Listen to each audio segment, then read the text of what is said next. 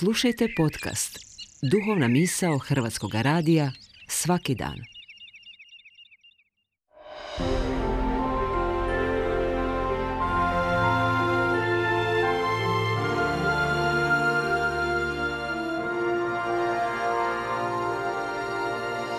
Duhovna misao. Urednica je Blaženka Jančić.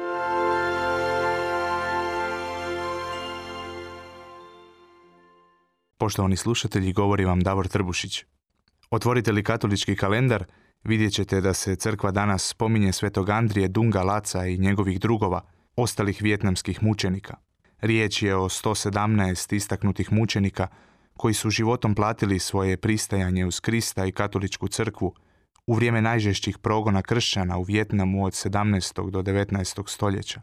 Izvori svjedoče da je pod progonima cara Min Manga, kojeg su zvali vjetnamski Neron, 1835. godine Andrija Dung prvi put zatvoren. Po izlasku na slobodu promijenio je ime u Lac, kako bi izbjegao daljnje progone, no ne zadugo i ne od neke koristi, jer je ubrzo ponovno uhićen te je zajedno s još jednim vjetnamskim svećenikom mučen i ubijen 1839. godine. Kako to obično bude da krv mučenika postane sjeme novih kršćana, tako je stotinu godina od Andrijine smrti i uslijed komunističkog progona crkve za svoju vjernost Kristu trpio i vjetnamski kardinal Van Tuan.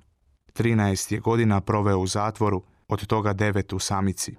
Unatoč tomu, nije prošao dana da ne osluži svetu misu i to kako je zapisano s tri kapi vina i jednom kapi vode, posvećenih na dlanu, s jednostavnim drvenim križem obješenim oko vrata na komadu električne žice, kojeg je sam izradio u zatvoru. Ovi reci koji svjedoče o surovoj povijesti odnosa vjetnamskih vlasti prema katoličkoj crkvi i njenim vjernim apostolima potaknule su me na razmatranje o nekoliko stvari. Prva je svakako da u katoličkoj crkvi evidentno postoje sveci koji su poput Krista dali svoj život za nju. No isto tako Postoje sveci koji su tu istu mučeničku smrt još za života predvidjeli ili još bolje za nju molili. Tako je primjerice Aloziju Stepincu mimo običaja prilikom krštenja nadjenuto ime mučenika Viktora, što su njegovi biografi protumačili kao nagovještaj Stepinčeve nesalomljive borbe za vjeru koja će se u njegovu životu očitovati. Kasnije će isto tako na dan svećeničkog ređenja primijetiti crveni cvijet mučeništva anticipirajući kakvom bi smrću mogao umrijeti. Kako sam rekao, postoje i oni sveci koji su za patnje, kušnje i mučeničku smrt molili, poput male Terezije od djeteta Isusa, koja je ne jednom zapisala da joj je želja za patnjom bila ispunjena, ali da se težnja za njima nije smanjivala. Ili Faustine Kovalske, koja u svom dnevniku piše da su patnje protivštine poniženja, neuspjesi i optužbe s kojima se susreće, zapravo triješčice koje raspaljuju njezinu ljubav prema Isusu. Ovakav jezik i mentalitet dalek je suvremenom čovjeku, koji se, rekao bih, ne boji toliko smrti koliko se boji patnje. Boji se stanja u kojem je ovisan od drugima, osiromašen i lišen svojih snaga na koje se za života oslanjao.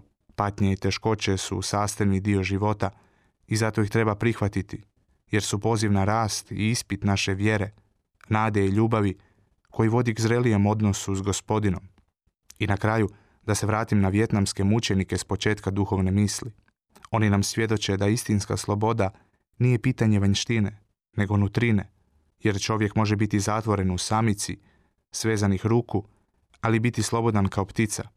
I obrnuto, slobodan od fizičkih okova, ali rob svojih grijeha, svoje prošlosti, svoje aritmične svakodnevice i na koncu rob neizvjesne budućnosti.